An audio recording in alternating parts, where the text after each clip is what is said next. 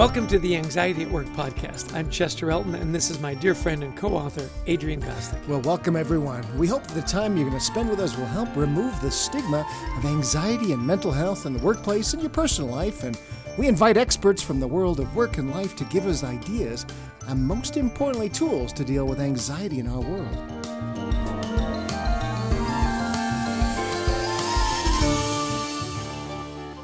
Our guest today is our new friend, Roberta Hughes. Roberta is the founder and lead instructor at Peaceful Living, a studio that offers Pilates, meditation, and yoga classes. Peaceful Living provides clients a way to filter out life's pressures through live streams and on demand classes. Her goal is to help clients who desire to change their relationships with stress. And we've had her on our live show as well. She is delightful, she is calm, she is the perfect guest to talk about anxiety at work. Roberta, welcome to our humble podcast. Thank you. It's so good to be here. I just listened to the Living with Gratitude podcast yesterday when it came out, and it was exciting to hear it. And then here I am with you again, Chester. It's like we're old friends. Hey, we're, we're thrilled. I'm thrilled to, to meet you, Roberta. And uh, Chester said nothing but great things. Um, now, I want to dive into some some of the things that you talk about and how we can become a little bit more calm in our lives. But you say right now, less than one in 10 of us are engaged in health related self care each day. So I want you to explain that concept and why it's so important to take the time uh, for health related self care. Most of us think of self care as something that brings us pleasure, something that's indulgent. And health related self care is a way to look at self care as an opportunity to improve our immune system, to improve our energy levels, to develop self awareness, and really to develop empathy and healthy communication skills. You know, it, you talk about empathy. We, we've heard a lot about that in the world of leadership, that we need more empathy in the workplace to reduce anxiety and reduce stress. You talk about another thing about having a more positive relationship with stress. That that sounds a little counterintuitive to me. That I, yes, here comes stress. Goody, you know that's going to be a good thing. Um, talk talk us through that idea, a positive relationship with stress. What do you, how, how do you do that? By creating a positive relationship with stress, it actually gives you more power. It teaches you how to self regulate. It teaches you how to identify your triggers and your response to stress. So, how could we apply this to our work environment? Maybe there are certain situations within that work environment that are going to trigger us, and we know that our stress levels are going to be higher that day when we develop a healthy relationship with stress, we can learn to regulate our reactivity and our response when we know we're walking into situations that will trigger it. So, just uh, on that line of triggers, so you say, okay, I've got this meeting with somebody I really, that, that I know is going to trigger me. We've got a, a, a friction in our well, Why are you looking at me? yeah. it's like every day I have to meet with this guy. yeah. Um, thank you, Adrian. Um, no, the point is, is you say, okay, you can regulate that. So, so what is a what is a way that I'm heading into a meeting? I know it's going to be stressful and it's going to be triggered. How do I regulate that? Like, what are some of your methods to to regulate that stress? To focus on your breath. Breathing will reduce your stress response. It actually triggers your parasympathetic nervous system, which helps to bring that stress response down. So, moving away from the flight or flight and moving more towards the rest and digest. Obviously, it's not going to be a complete transformation that you take one breath and all of those feelings and stressors are gone. But it's more like, okay, I'm prepared. I feel this. It's not going to overwhelm me. I can walk in with confidence and feel like I have power and can create boundaries for myself in this communication, in this meeting, in this relationship. So it's oh, sort of great. yeah, it's it's bringing to ourselves to the present, but it's also this idea of cognitive reframing that we've been talking about, where where we're changing the narrative here that, that's going on. Yeah, you actually have a choice of how you show up. Yeah. You can acknowledge I'm feeling stressed, my heart is racing, my hands are jittery, maybe I'm sweating a little bit. but those things don't have to show up before I walk into the room as who I am. I can still be who I am mm. in the midst of all of these things happening in my body. Well, when when Chester and I you know, do executive coaching, we've heard from some of the, the, the senior leaders who are women that we coach that, that maybe women have had a harder time during the pandemic, and this gets uh, just to what you've been talking about here. Um, do you feel like yeah maybe women have had a lot harder time over the last couple of years, and if so, what advice do you have for women who are listening today? You know, for women during the pandemic, most of us were working from home and those who were still in corporate roles working from home now also had children that were at home for school. I think the natural role of mothers is to be the caretakers of everyone else and trying to be at home, taking care of everyone else's needs, and still showing up as an employee, as your role in your job. You're always operating at a high level of stress. And learning how to self regulate again and bring those stress responses down. It's almost like people who have PTSD. You you kind of change your patterning of stress. Normally, stress happens. We're kind of on the smooth path. A stress will happen. It will spike our response. It will spike all of the things that happen in our body. Our nervous system will shift, but then we're able to come back down and then find that smooth path again when we're constantly in those peaks of being stressed, it's more difficult over time to self regulate and to find that place of balance again. So it really has to be programmed back into your body, back into your brain. It has to be practiced and strengthened just like a muscle. That really is the key, isn't it? That practicing mm-hmm. and the discipline to do it again and again. Uh, and and that do you find that's what missing what is missing from a lot of practices is literally the practice, the repetition, the practice, the discipline, and the consistency. Yeah, you know, you, you talk about decluttering your brain. I really need your help on this one, Roberta, because I, I, I don't think I'm unique in that you know we get into our days and like you say, you've got family, you've got house repairs, you've got cars, you, you know, you've got all these things going on in your mind. How do you declutter your brain so that you can find that peace? What are those methods? You can really organize and prioritize where you choose to place your focus. And if you look at it from that perspective, I'm choosing to focus on this thing, even among all of the other things that need my attention. Looking at the big picture, I do this once a week. Every Sunday, I sit down and look at the big picture. What does this week require from me? and where does my attention need to be? And then each day I do three things to achieve what needs my attention. If I try to go day by day and just hope that things go well and that I get everything done from my to do list, that creates more stress and clutter and disorganization. So, the steps would be to create the big picture and then to create flow by breaking it down into smaller steps and choosing where you mm. place your focus. Yeah. And we heard that, you know, when we were writing Anxiety at Work, we heard that from so many, especially younger people who say, I would just love my boss to sit down with me on a Monday morning and talk about my week.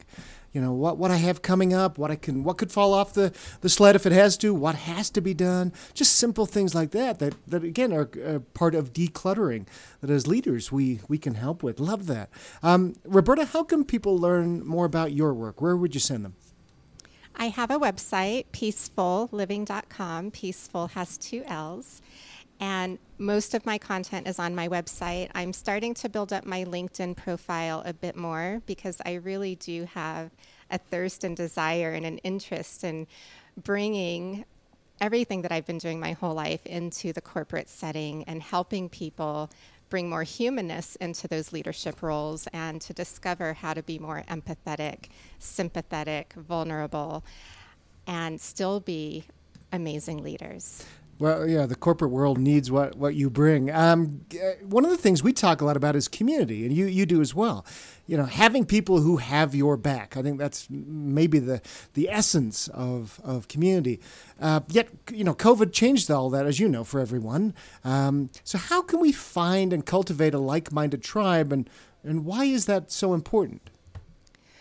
I don't know that COVID changed our ability to be in community with each other. I think it shifted what community looks like temporarily for most of us. And now we're trying to go back into our roles feeling a little more isolated and alone. So we were all in these little pods of people for so long.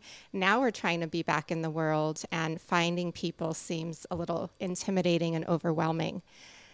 I would say to approach going back into your roles of life outside of your home with confidence and compassion giving yourself the opportunity to create relationships newly. So, not expecting or anticipating that your work relationships will look exactly as they did prior to you spending however many months or years on Zoom, which might have made you feel a little more um, isolated from your group and from your people.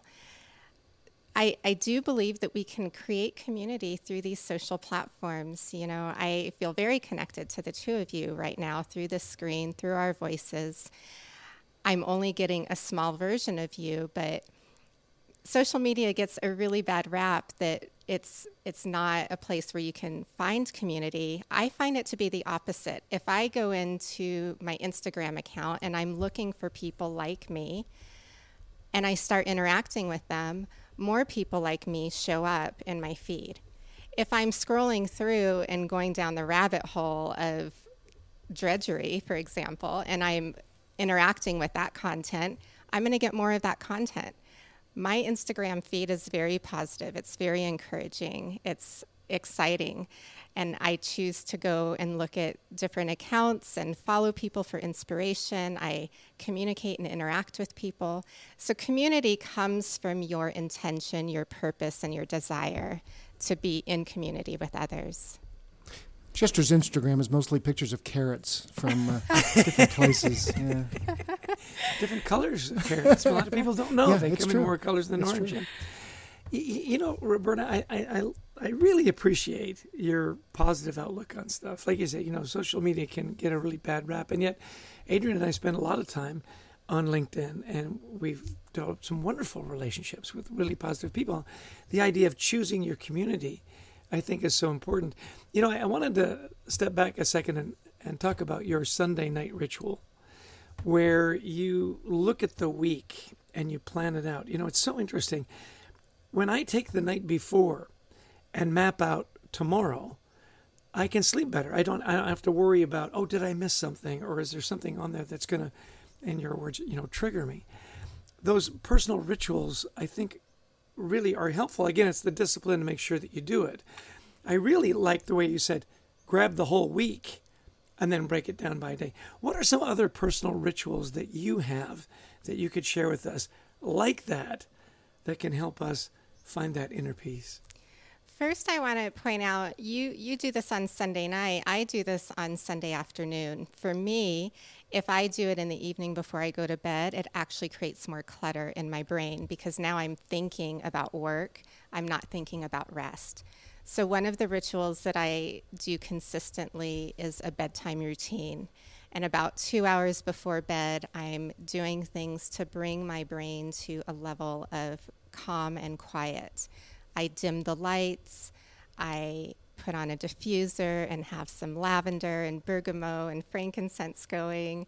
All of these little all of these little cues that tell my brain it's time for sleep. I start to turn on my humidifier, have some white noise. I attempt, and I'm not always successful, to keep digital out of my room and out of my bed. But sometimes I like to put on a Netflix show and just watch something.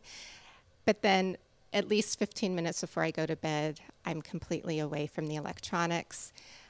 And then I wear a sleep mask and make sure that it's completely dark because the darkness tells your body to produce melatonin, which allows you to get healthier rest and longer periods of sleep without waking up in the middle of the night.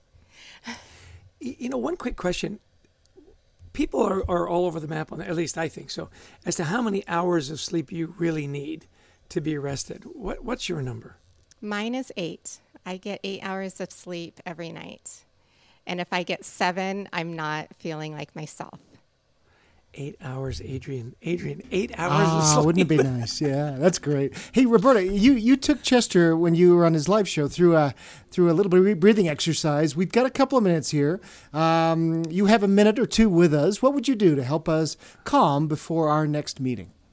I'm, I'm so so, glad happy you asked that that you question. asked me to do this. Yeah, me too, because this is really cool. I'm really excited for you to walk Adrian through this. Oh, Go for okay, it. here we go. Okay, so instead of breathing, we're going to do a guided meditation, and it's called a body scan. So you can close your eyes or lower your gaze.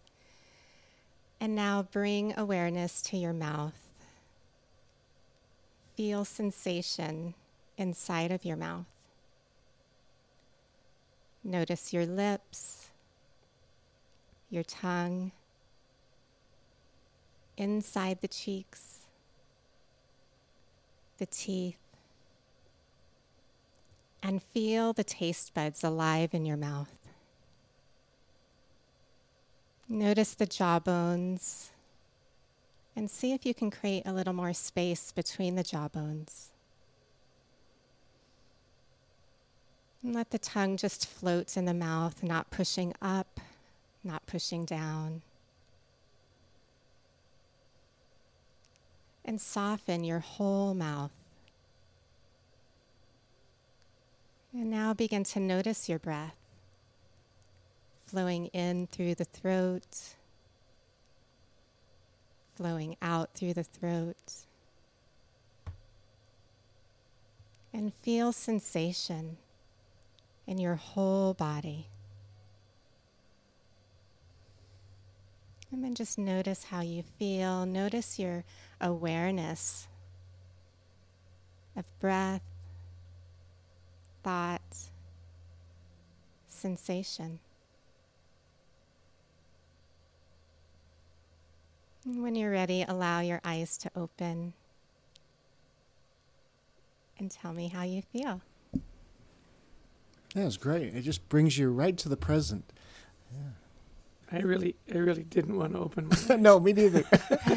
me neither. And Chester, last time you didn't close your eyes, and this time you did. Yes, you know, listen, I got to tell everybody that's listening, uh, go look up Robert, Roberta Whitney Jones, or Hughes. no, Jones, don't look up her. no, no. Roberta Whitney Hughes. Um, she's got all these great little practices Yeah. on her website. Uh, one of the ones that you walked us through was watch the movie, Mm-hmm. which was so cool. So all these, and they don't take very long. What I really appreciate is, you know, everybody says like, I'm busy, I'm busy, I'm busy. You can always find a minute. You can always find two minutes. Yeah. So I would And love to just hear quickly what what effect did that have on you, Adrian? Uh, like I said, it was it really brought me to the present. Uh, took me away from all the stresses because you know the the day starts. It's you know 9 a.m. here in uh, Park City, Utah, and so I'm worrying about you know making flight arrangements and client needs. I got to put together a proposal and this, that, and the other, and and it just everything stopped. Those things started pulling at me, but I kept you you kept bringing me back to myself, and and that was really helpful. Yeah, in a minute, uh, all of a sudden, I felt a lot more centered, calm. Yeah. Wonderful. And how about you, Chester? Yeah, you know what I noticed about halfway through is uh, my shoulders relaxed. You know, and it just kind of, I just let go of that tension, uh, and uh, yeah, it was just, it was uh, one of my favorite words is when something good happens. I say, you know what, that was just lovely, and it was, it was just lovely. I like that word. Well, this has been just such a great discussion today, Roberta. Now, what would you want our listeners to take away to cultivate more peace in their lives? A couple of takeaways for from our discussion today. What would you What would you say? Yeah, you know, there are so many things you can do. I would say to invest in practices that allow you to create that healthier relationship with stress. And there are so many things to choose from. Take your pick, try one thing, see how it works for you. If it's not working, find something else to try. Um, training up your emotional uh, intelligence is going to really give you the opportunity to show up in all of your roles of life with confidence and from a place of peace and empathy. So, what practices can you take to train those up? For me, it's yoga, Pilates, and meditation. That's what I specialize in. Um, and then finally, to normalize conversations about mental health and emotions.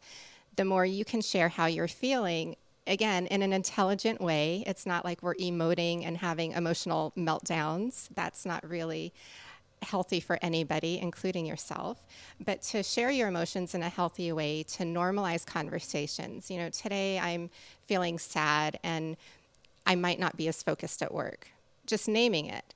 Or today I'm anxious because this event happened in my life. I'm going to do my best to show up as well as I can. But if you notice something, it might be because of this.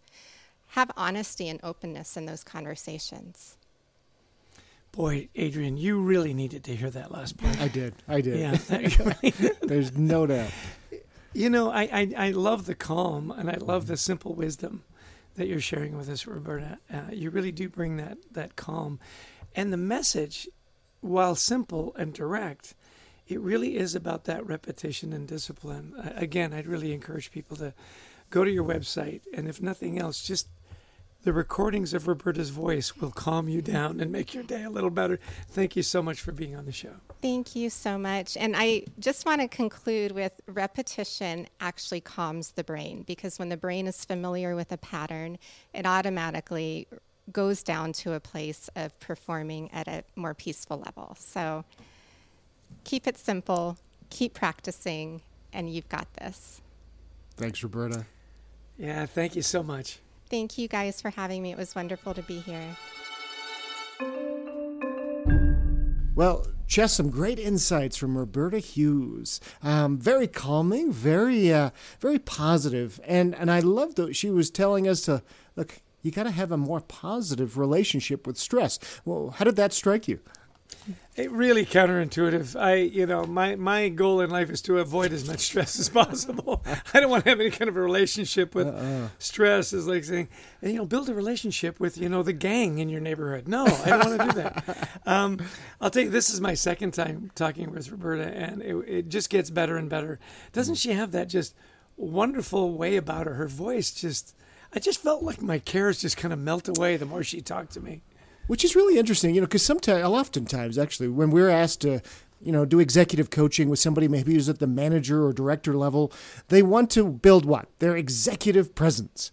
Right. And voice is very important, isn't it? You know, how we present ourselves, how we are, how we're calm, how we, especially in crisis, how we ask questions. You know, how we present ourselves comes a lot, obviously, from our body language and our voice. You know, um, I lived in Italy for a while, and there was an expression that the bigger the title, the softer the voice, which I always thought was really interesting. You know, when you when you get more and more yeah. influence, you don't you don't have to, to scream and yell. Well, one of the things that she pointed out that I thought was really great was be aware of your triggers and take care of it in advance if you're going into a meeting or you're going to go into a situation and you know it's going to be, take that minute to step back and choose how you show up. I thought, you know, that phrase right there for me is choose how you are going to show up. Be prepared going in. You're less likely to get triggered. You're less likely to lose yeah. control of your emotions. I love that. And we've been talking about this is that can you reframe what's happening instead of, oh my gosh, I have to come in and face Bruce and Bruce is always, you know, can you reframe it to, I'm coming in, I'm going to learn, I'm going to be pushed, I'm going to have a chance to, to grow here. Um, and as she, as you just mentioned, you know, bring yourself to the present with, with breathing. Um, and just as she did with one minute uh, with this meditation, bring yourself present and, and don't be worrying about what could happen just face things as as they come. Yeah, I, I really appreciated when she said, "Don't look at your week Sunday night," which is what I do. Do it Sunday afternoon, and then put it put it aside. Prepare yourself for the big picture, and then break it down uh, day by day. So many people, and you know, you and I are included in that. We have those weeks where Sunday night we just go, ugh you know, and it just that knot starts to build inside your stomach, whether it's you've got travel or there's maybe some people you've got to interact with you're not crazy about, whatever it might be, lack of sleep.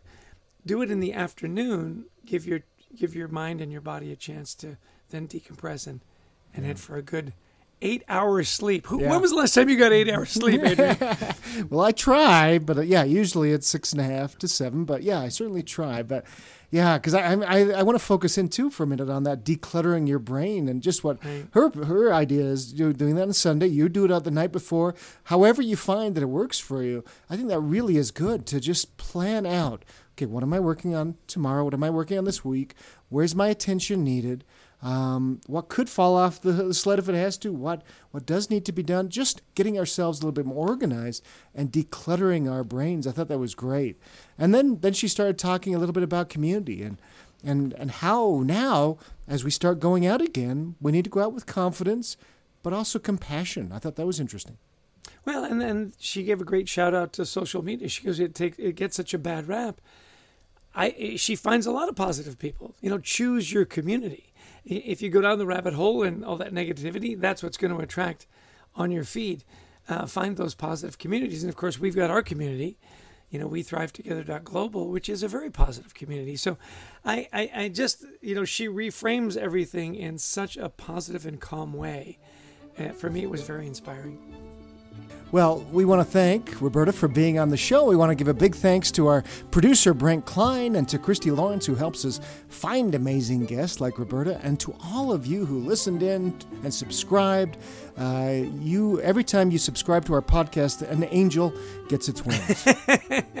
and you'll hear a little bell. Yeah. Um, Absolutely. If you do like the podcast, please share it with your friends and family. We think there's a lot of good things, uh, tools to help people deal with their mental health and anxiety in particular. We'd love for you to join our online community, we thrive together.global, where we're creating this safe place where people can talk about mental health and anxiety. And if I'm not mistaken, Adrian, there's a book that you like to talk about. Oh my gosh, it is such a good book. It's called Anxiety at Work. Uh, we've we've now it's been translated to multiple languages around the world, and it's uh, we think from what we hear doing a lot of good for a lot of people out there. So and and we love to speak on that book, Anxiety at Work, virtually or in person, on the topics of wellness, resilience, anxiety at work. Give us a call. We'd love to talk to you about your event. Yeah, and follow us on LinkedIn. We're constantly publishing great stuff. We've got the Gratitude Journal, we've got all kinds of articles. And Adrian writes, uh, writes an article for Forbes magazine that is really, really, really, really, let me put the emphasis on really Wow. good. You should subscribe to that as well. Well, Adrian, always a pleasure to spend time with you. I, I so appreciate our friendship, and, and I really appreciate Roberta bringing that calm and that goodness into our podcast. She was amazing. Well, thanks, Jess, and thanks everybody for joining us today. Until next time, we wish you the best of mental health. Take care.